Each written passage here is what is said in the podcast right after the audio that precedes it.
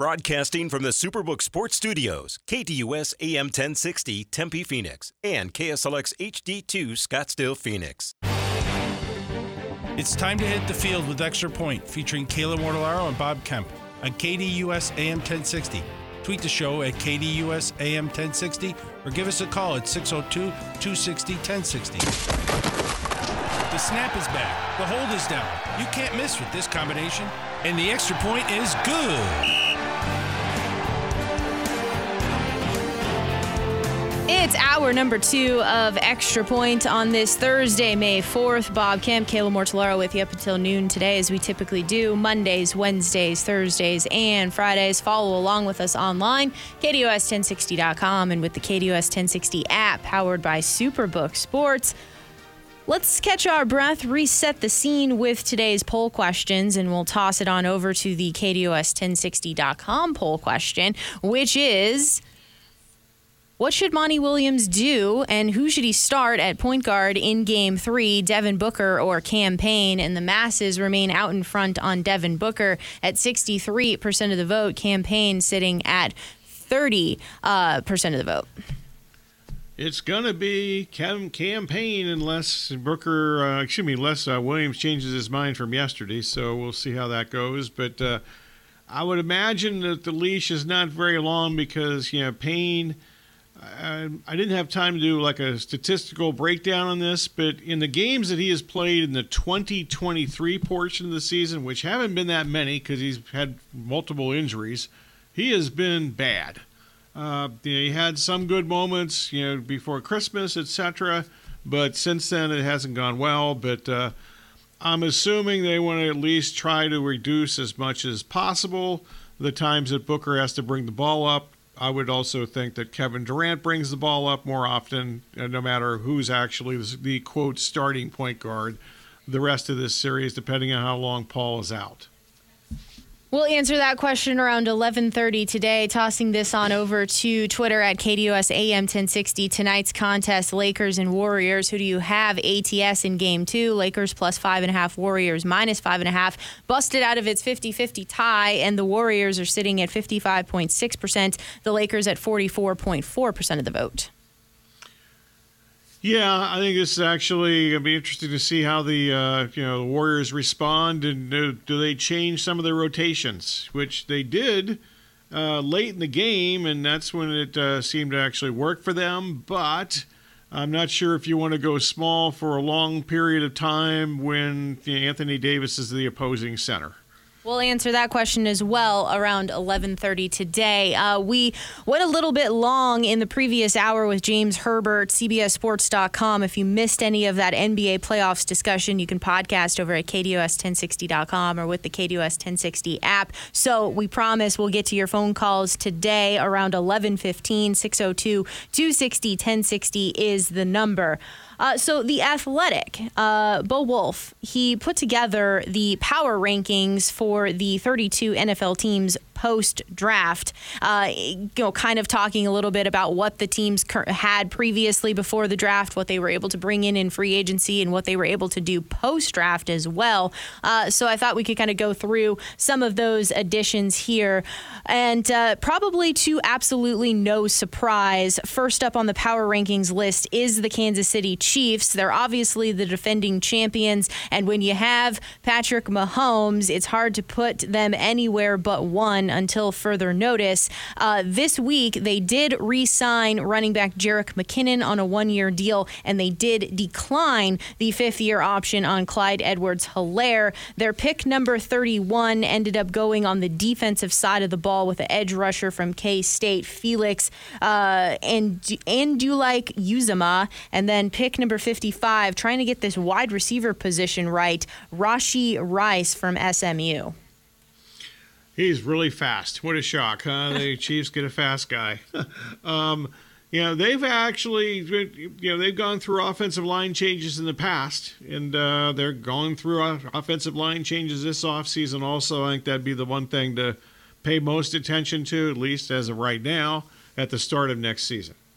Uh, number two on the list here, maybe a little surprising, was the Cincinnati Bengals. Uh, pick number 28 for the Bengals here, round one, Myles Murphy, defensive end Clemson. Pick number 60, round two, was DJ Turner, corner, Michigan. Pick number 95, round three, Jordan Battle, safety, Alabama. Obviously, going on the defensive side of the ball here, it obviously helps bolster the defense uh, for Lou Anarumo, but also uh, trying to help figure out how to the key safety that they lost in the offseason, Jessie Bates. Correct. Uh, I think they just, uh, you know, you hear you know, all last weekend, you heard every team seemingly say we're just taking the best available player and la di da. And I think the Bengals, you're, you know, maybe they said that too. Maybe I just missed that part, uh, which could be true, but also it sure seemed like they drafted for need.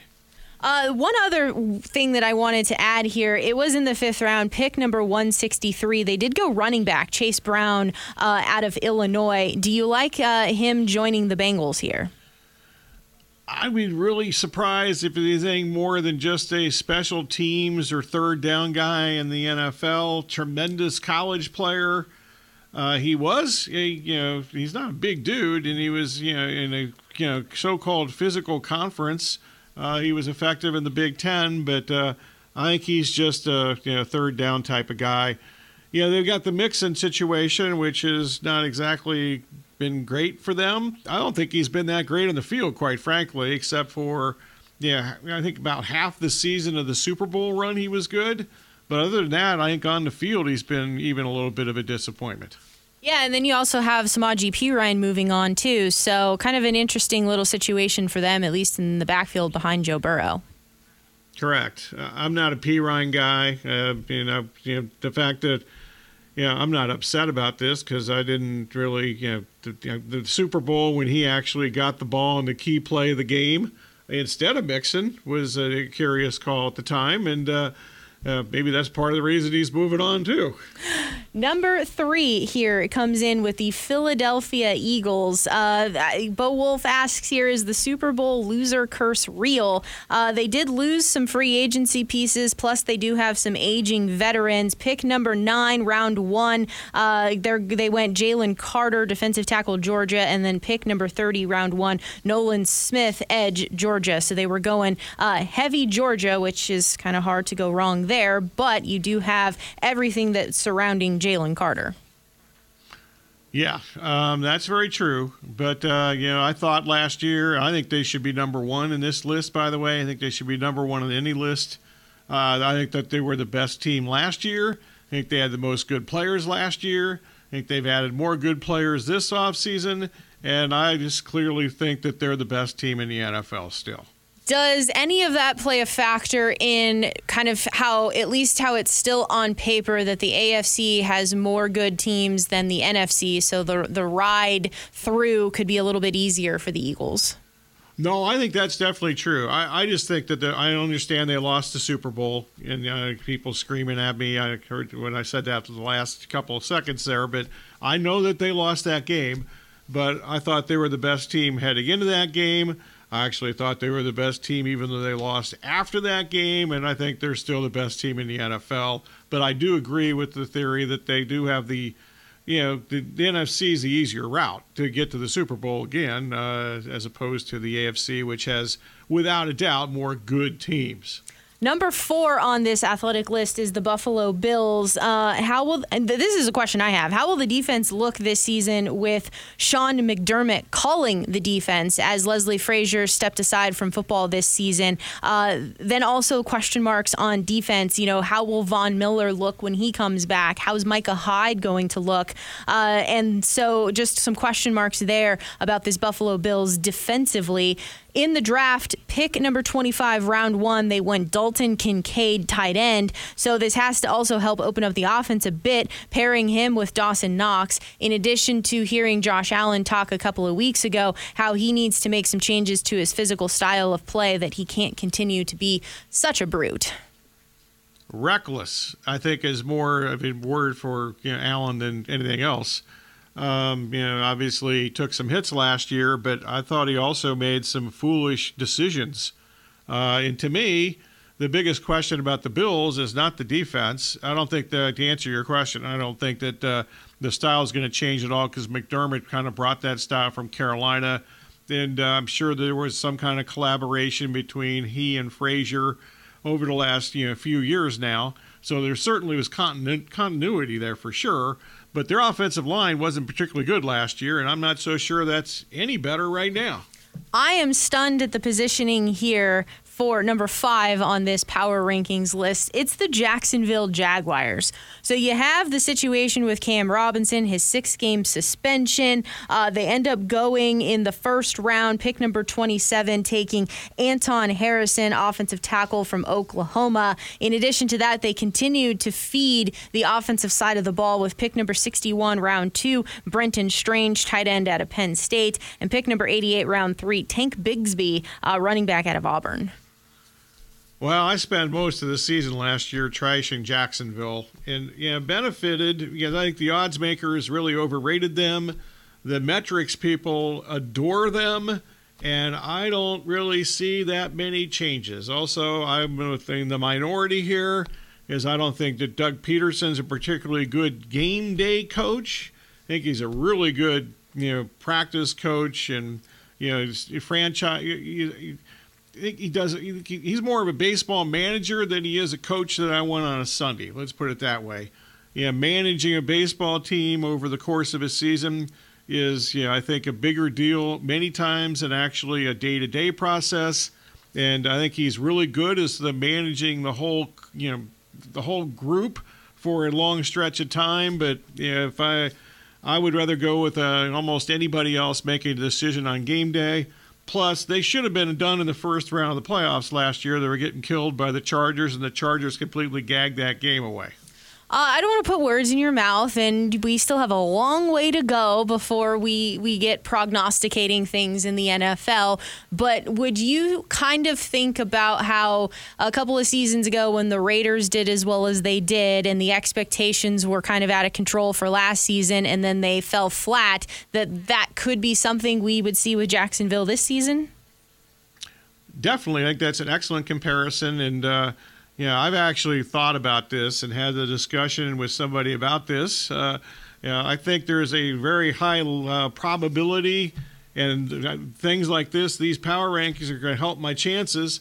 Uh, I'm going to be betting Jacksonville under the team total when we get to the uh, you know, team total stages. I don't think anybody's posted that yet. If they have, it's for very low limits, and it's uh, very few places that have. Well, we'll pause there. We're one I think through. they're probably waiting for the. I'm sorry, I, I, apologize. I think we're probably waiting for the schedule release, which is like next week sometime. I think they said Wednesday. They're speculating that that would be the day next week.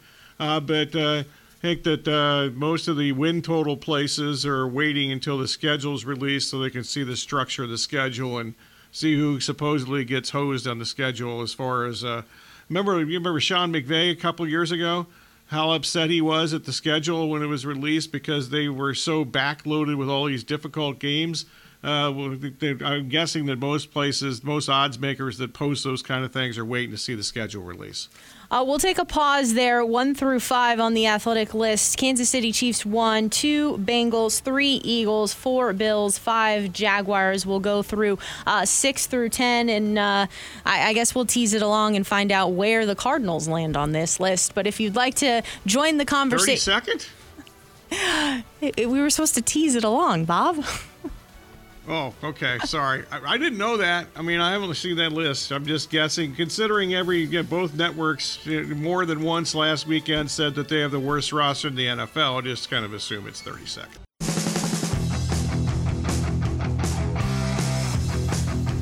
Welcome back to Extra Point 1122 here on KDUS AM 1060 online at KDUS1060.com and with the KDUS 1060 app powered by Superbook Sports.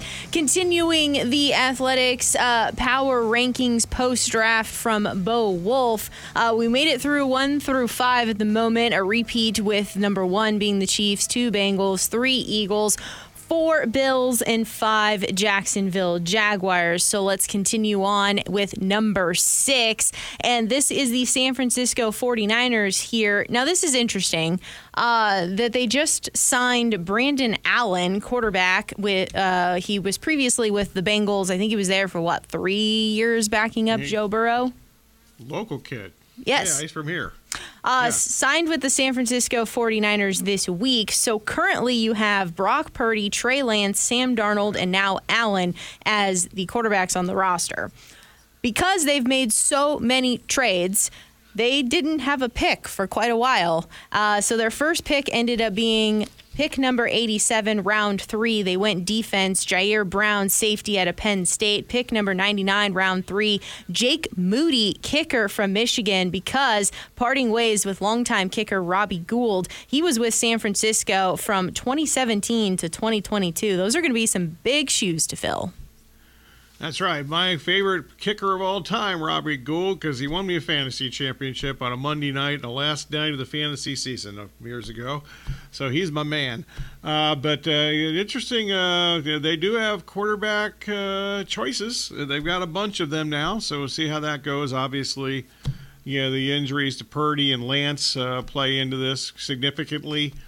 Uh, I believe to go back to your thing about draft night, uh, not just draft night, but the draft weekend. I'm pretty sure the Niners were the last team to make a pick uh, last weekend. That would probably make a lot of sense, uh, just because they ended they up were the last team to make their first pick. Let me put it that way. Right, yes.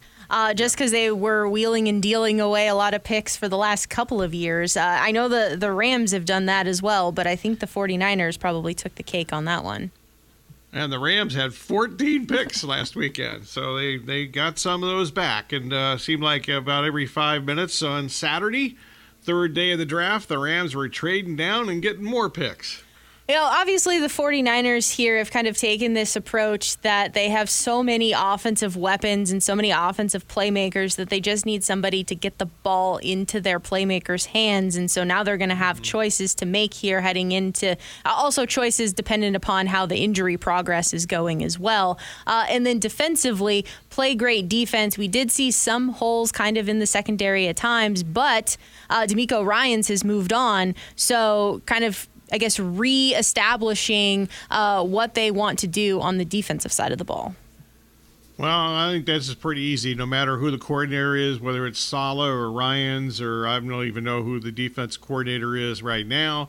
But you know their front seven is so good. Just you know, just go get the quarterback, or you know, stop the run. Their linebackers are in, unparalleled of any. You know, they're the best three linebackers of any team in the league. Uh, so just uh, make sure that the the secondary uh, doesn't get killed by big plays, which they were at the start of last season. They seemingly it's seemingly shored that up as the season continued. Their defensive coordinator is Steve Wilks. Oh, I did not know that. How did I miss that? Um, well, I think we think I, I, you know he seems to be a good defensive coordinator, uh, and I know things went better in Carolina, but it's hard for anybody that got to see any of uh, training camp in his year with the Cardinals. It's hard to uh, basically you know, re, you know delete that from your brain because it was the most unorganized mess I've ever seen in any NFL training camp, and I've seen a lot of them. Number seven on this list is the Baltimore Ravens, and uh, starting off with Lamar Jackson is back. So that whole uh, debacle. He had a press conference this morning. he did, yes, officially And- and signed he was the there. deal. He was actually there, and he was there. I was- mean, it was amazing. I watched part of this press conference, and they had DeCosta and Harbaugh and Jackson, and I was, you know, the, the the cameras were, you know, honed in on, you know, Harbaugh and DeCosta, and I literally wondered for about ten minutes whether Jackson was actually there at the press conference. But then they finally showed Jackson. So apparently, the full hundred and sixty million dollar deal because he just signed it and everything's copacetic now. 135 million fully guaranteed at signing. 156 million over the first three years. There's a seventy-two point five million dollar signing bonus. Eighty million in year one. There's a no tag clause, a no trade clause, and this all goes through twenty twenty-seven. So pretty good stuff there for Lamar Jackson acting on his own behalf. But he's back with the and they were able to get him some wide receiver help. Pick number 22, round one, Zay Flowers, wide receiver, Boston College. Of course, they brought in Odell Beckham Jr. as well in the offseason here. I guess this is me just asking this question. Uh, can all of these players stay healthy for a whole year? I'm going to say no. And uh, this is a I love all this stuff that they've done, and this is all worked out, and everybody's happy and whatever. This is almost for sure a team I'm going to be, be betting under the season win total once we get around to that. Number eight on this list is the New York Jets. Uh, obviously, having Aaron Rodgers come in elevates the quarterback room. Uh, they had a top five defense that was certainly carrying them. They do have offensive weapons. Breece Hall is expected to, you know, be eventually coming back from his torn ACL. They just needed a quarterback to complete a forward pass, so they'll be able to get that in Aaron Rodgers. Uh, interesting information here coming out today. I believe it was Adam Beasley from Pro Football Network reporting this that uh, Bill Belichick he. Um, I guess, prevented the Jets from getting the player that they really wanted. They wanted the yeah. offensive tackle, offensive lineman, uh, Broderick, and the Steelers ended up trading up to 14 to snatch him just ahead of the Jets, who picked 15th, which ended up getting Will McDonald, the fourth edge out of Iowa State. Uh, and then everything kind of unfolded from there, and the, the Patriots were able to get Christian uh, Christian Gonzalez there at number 17. Yeah, another back to the Jets almost, and uh, for sure another team I want to bet under. I'm not buying all this hype. I think their offensive line is still a mess. Uh, they certainly without a question, got sniped on the on the you know turned out to be the trade and the draft pick. And I think their offensive line is still atrocious, and I don't care who the quarterback is. Uh, you know, no quarterback, and including a you know 40 year old Aaron Rodgers, can complete a pass when he's you know, getting crushed.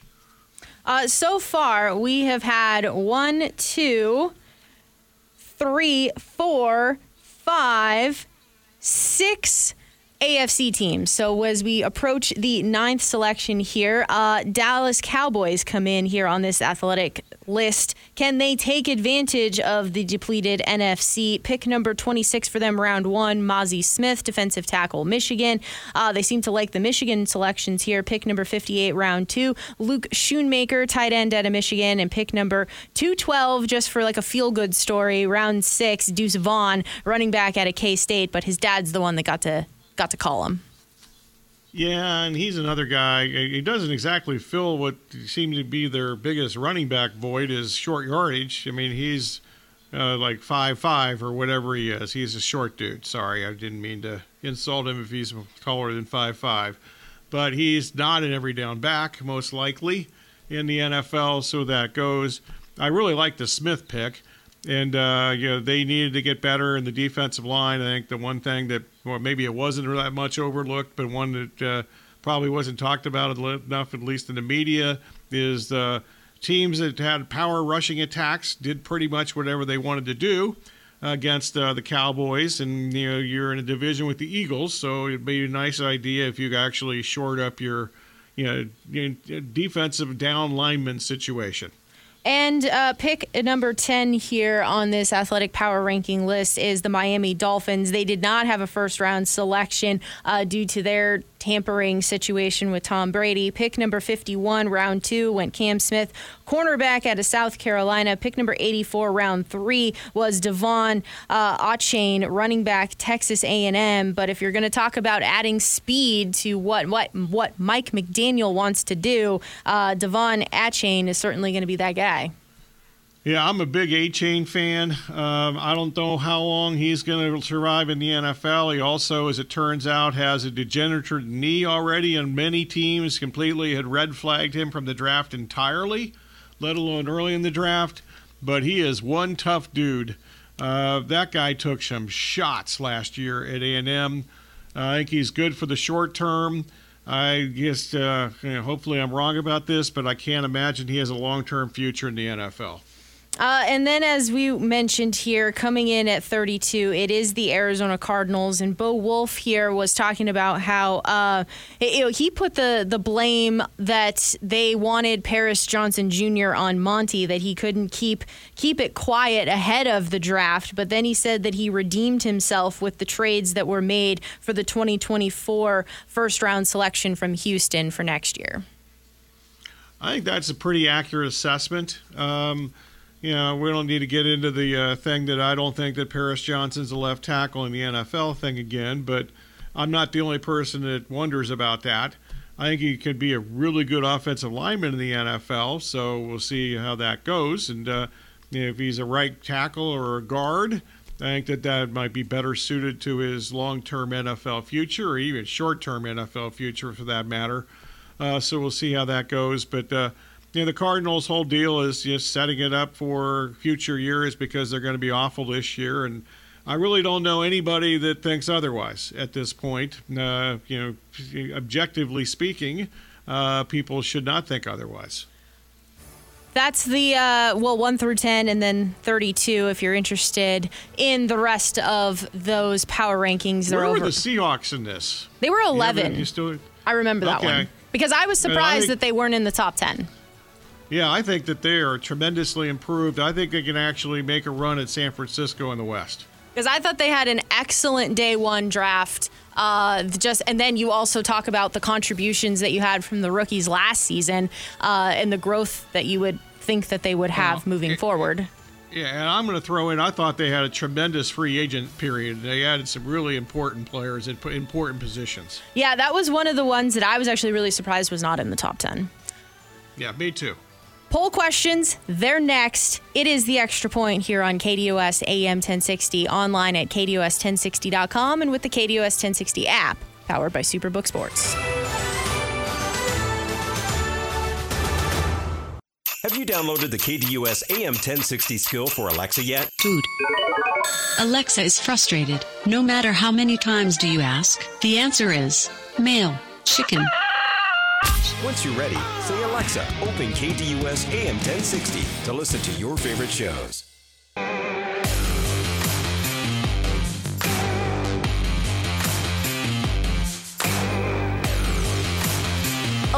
1138 here on KDUS AM 1060, online at KDUS1060.com, and with the KDUS 1060 app powered by Superbook Sports. Bob Kemp, Kayla Mortellaro with you on this Thursday, May 4th. It's time to turn our attention to the poll questions, and we'll get things started with the KDUS1060.com poll question. We obviously know uh, at least the official designation and official statement from the team uh, that Chris Paul suffered that left groin injury and is currently listed as day two today. Other reports have indicated that uh, he would be reevaluated in one week's time. Shams Charania reporting that uh, at least missing games three, four, and five.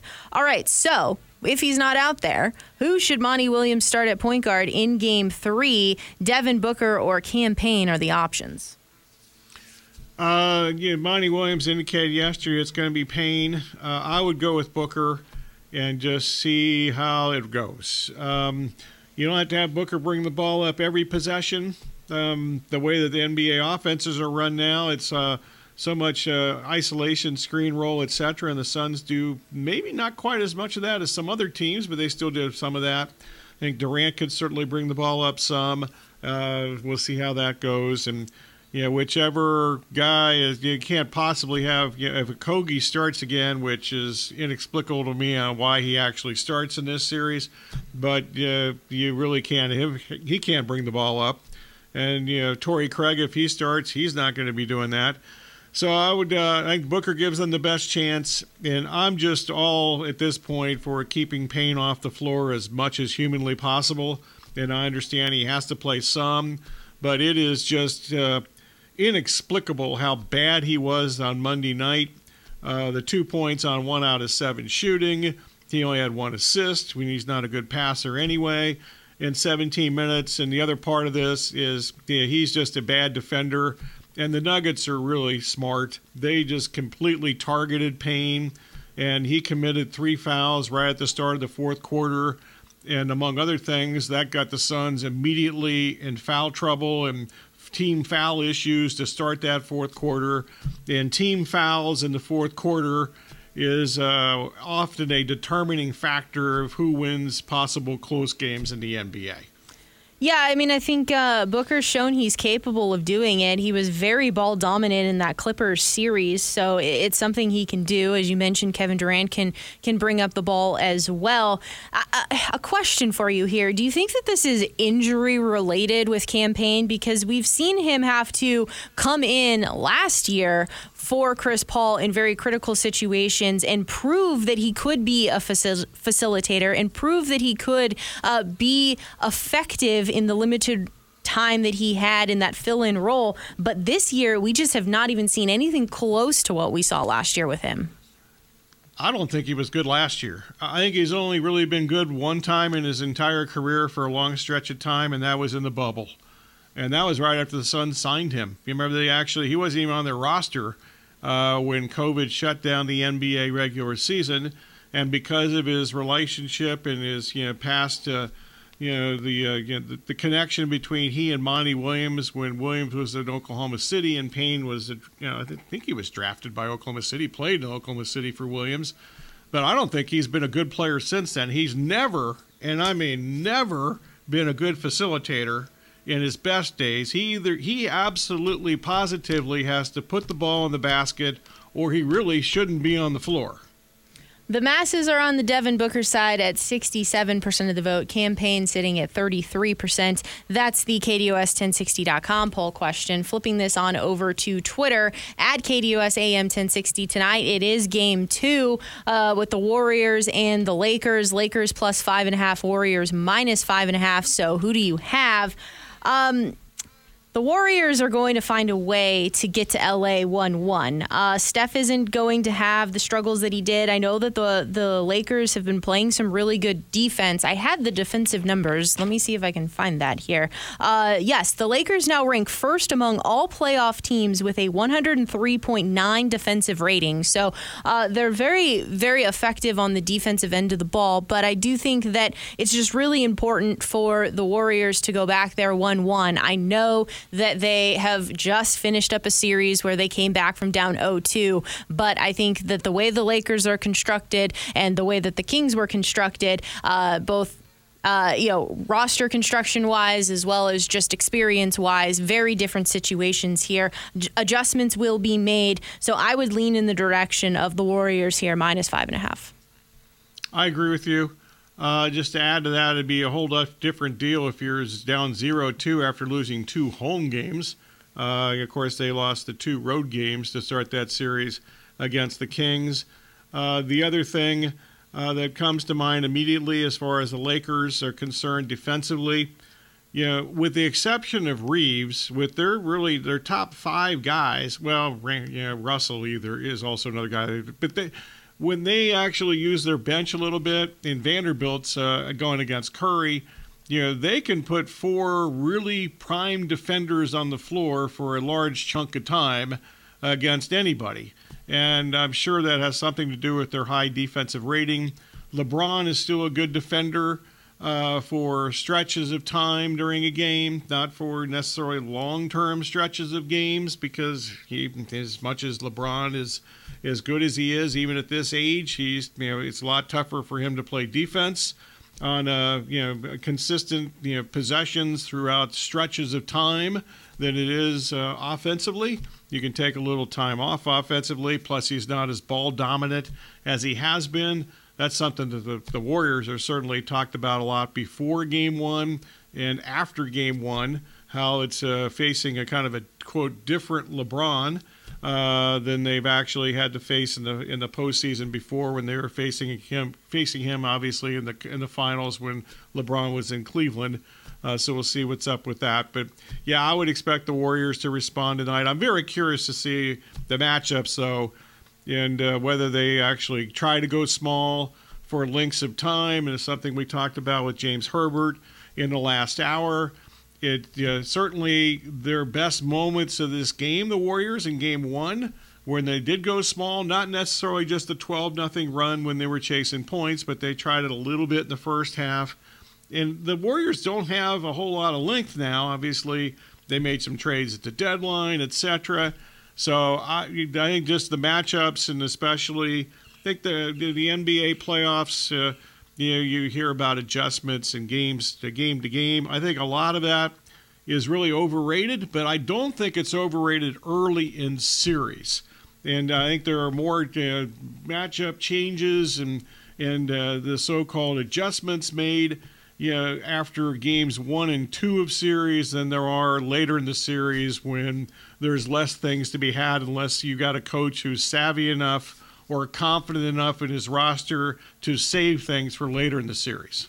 The other thing, too, I know Klay Thompson has kind of been a bit more inconsistent from what we're used to post injury, uh, but I can't expect him to be as bad as he was in game one. That's true. Um, and yeah, he actually, yeah, he hasn't had that many really good playoff moments in the you know seven games against uh, Sacramento. Yeah, he had, you know, certainly in game seven, he had a, a stretch where he kind of went, oh my God, he's going to go off. but there haven't been that many moments. Usually we wait for him. It's game six, Klay, right? Yep. Uh, so we'll see. But uh, that was, uh, he was awful. and they were awful in game six against the Kings. So we'll see how that goes. I agree with you on the Thompson angle. And the other thing is, the, watch the third quarter. The Warriors during this championship run and in game seven against Sacramento just dominated the third quarter. And I don't know if that's all just halftime adjustments or whatever. It has something to do with that because it's been such a consistent thing for many years now. But uh, that's one thing that the Lakers. They were uh, in game three. I think that was kind of lost in the shuffle because of the end of the game scenario. But the, the, the Lakers, if the Lakers had just gone on and won that game and not blown the 14 point lead, then I, people would have been talking for the last two days how, whoa, they just blew them away in that third quarter, and the Warriors always win the third quarter. Well, the, the, the Lakers won the third quarter, so that's something I would pay attention to tonight if the game's close at halftime and needs to be decided in the third quarter. Uh, the masses are on the Warriors side of things, minus five and a half at 63.6% of the vote. Lakers plus five and a half, 36.4%. This is on Twitter at KDUS AM 1060. I have one other basketball note for you, but it's in the college basketball world. Hunter Dickinson announces that he's transferring to Kansas. Yeah, not a big surprise there. I think when uh, we saw some of the teams he was considering, Kansas seemed to be the overwhelming favorite.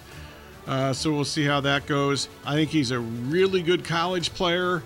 Um, if he was expected to be a really good NBA player, he's now had two chances to go to the NBA. Then he's opted to go back to college.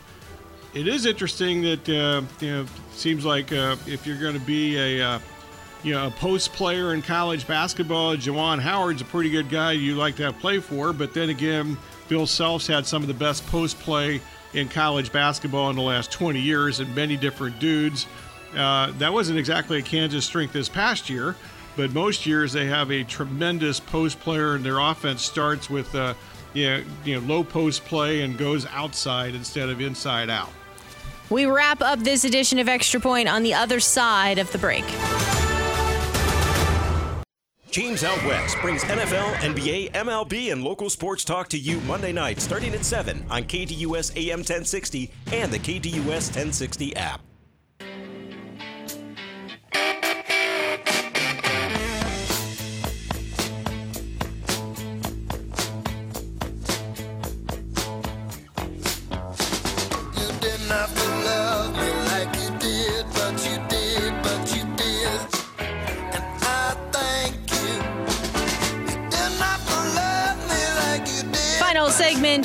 This Thursday, May 4th edition of Extra Point right here on KDUS AM 1060, online at KDUS1060.com, and with the KDUS 1060 uh, uh, app powered by Superbook Sports. Bob Kemp, Kayla Mortellaro with you. And Bob, it's thank you time. As always, we thank you for listening. Special thanks to the callers, emailers, tweeters, texters, whomever and whatever else slipped through the cracks. Also, our guest today, plural. Lots of NBA discussion. Celtics talk with Keith Smith from uh, Celtics blog, among other uh, media, many media outlets that Mr. Smith has. Uh, and if uh, you want to get the full list of that, I asked him right off the top, who else you got going? What else you got going? Because he's got a lot of stuff going on. So always good to talk to him. Also around the NBA with James Herbert at CBSSports.com. And uh, we touched on all four of the uh, semifinal conference uh, series going on right now. Uh, also, Sound Day courtesy of TNT, Bally Sports Arizona, and LAD 570 with the uh, game winning Max Muncy walk off grand slam. And the Dodgers have now won six in a row. Big series this weekend. First Padres and Dodgers series of the weekend. I believe it's in San Diego. Three games this weekend.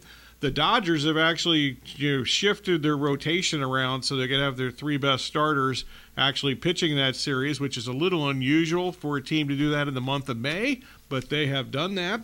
So uh, I'll be looking forward to watching that series this weekend. Also, special thanks to Kayla and Corey and Aaron. And Kayla's going to tell us what's coming up next. That's right. Up next uh, here on KDUS AM 1060, it is Sports Map Radio Network, followed by the Doug Gottlieb Show from 1 to 3, the Rich Eisen Show from 3 to 5 and the Sports Zoo with Dave Rooster Beerstein from 5 to 6. This weekend, ASU Baseball, a big three game series against Stanford, hosting them over at Phoenix Muni. Friday's coverage gets started with pregame at 6.15, first pitch at 6.30. You can follow along KDUS AM 1060, KDUS1060.com, and the KDUS 1060 app powered by Superbook Sports. Uh, Bob, did you see this news here? So it had been discussed a lot during the college football season that Chris Fowler's contract with ESPN was uh, coming to an end and, and what was going to potentially happen with Chris Fowler's future. They were able to uh, get an agreement that he's back